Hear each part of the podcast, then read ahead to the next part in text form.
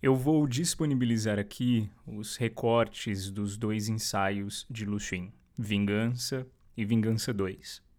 A leitura desses dois textos pertence ao episódio anterior, de número 33, e o contexto deles vai ser encontrado lá, mas decidi deixá-los aqui para quem quiser ouvir novamente e não precisar escutar o episódio inteiro para ter acesso a esses dois textos. Então fica aqui registrado Vingança e Vingança 2 de Lucien.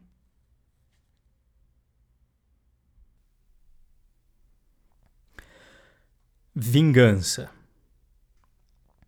A grossura da pele humana provavelmente não chega a meio milímetro. Por baixo dela corre sangue escarlate por veias finas, mais cheias que densas camadas de cupim escalando as paredes. Correndo, o sangue se aquece. E por causa desse calor, as pessoas se envenenam e se amaldiçoam, se instigam, se atraem, desesperadamente desejando aconchegar-se, beijar, abraçar, para desfrutar a intoxicante exaltação da vida. Mas suponhamos que uma lâmina afiada seja usada. Um único golpe transpassando a fina pele cor de pêssego, fazendo com que sangue escarlate jorre como uma flecha, irrigando o assassino.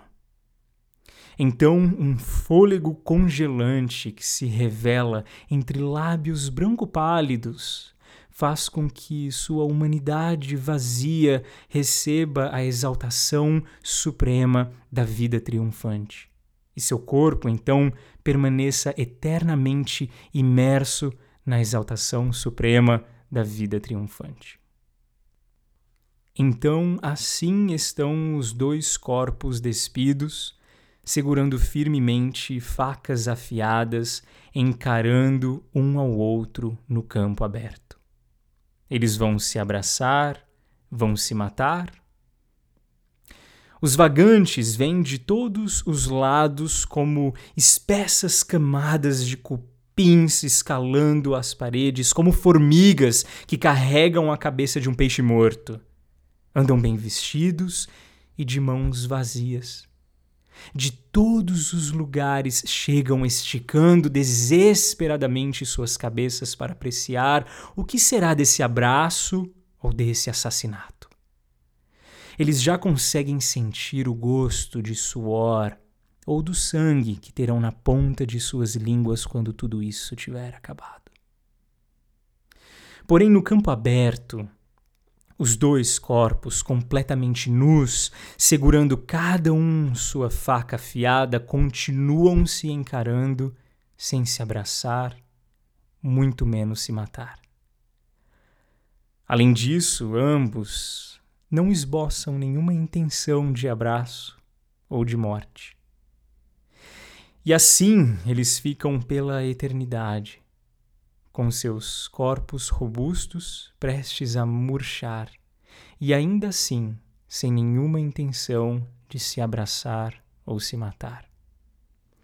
Entediados ficam os vagantes, sentindo tédio infiltrar-se pelos seus poros, sentindo tédio sair de dentro do coração até perfurar seus poros, rastejar-se pelo campo aberto e brocar para dentro dos poros de outras pessoas que vagueiam.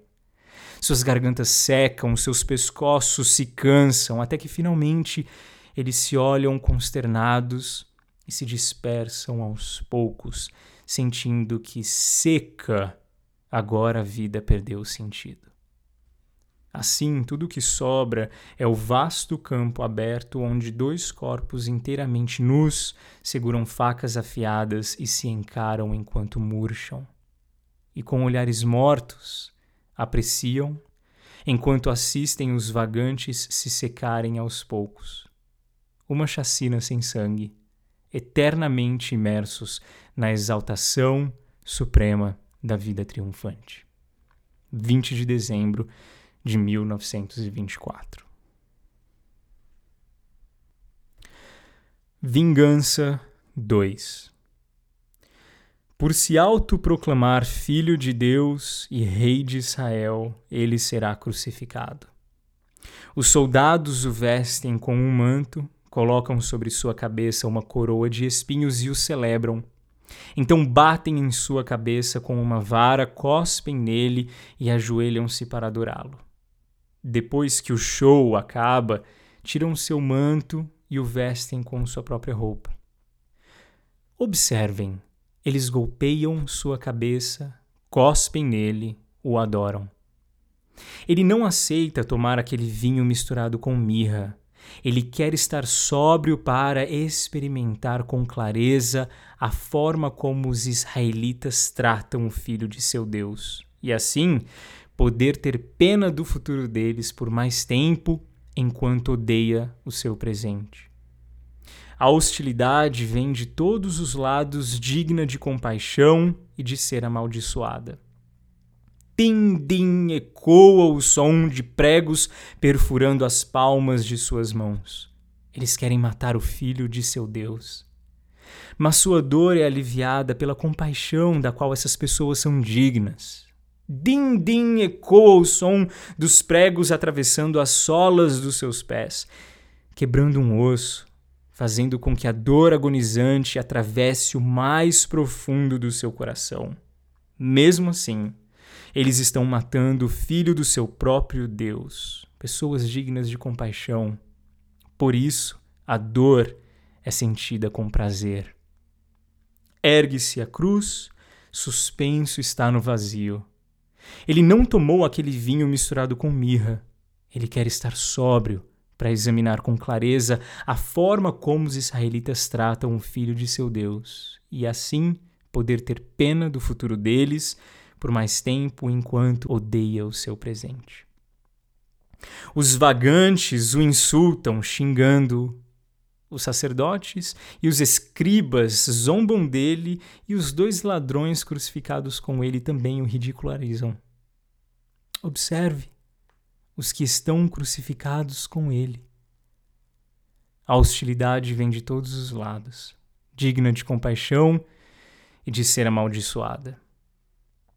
Na agonia da dor de suas mãos e pés, ele examina a crucificação dolorosa e amaldiçoada do Filho de Deus, promovida pelos dignos de piedade que matam o Filho de Deus.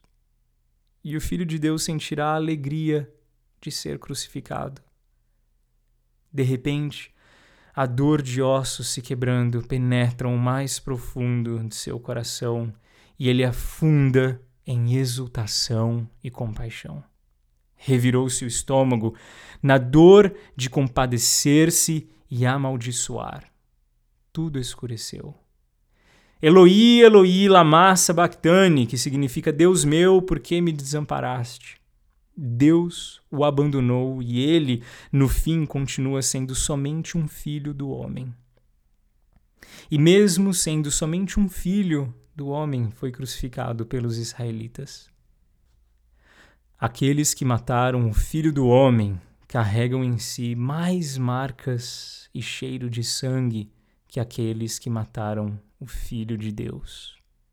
20 de dezembro de 1924.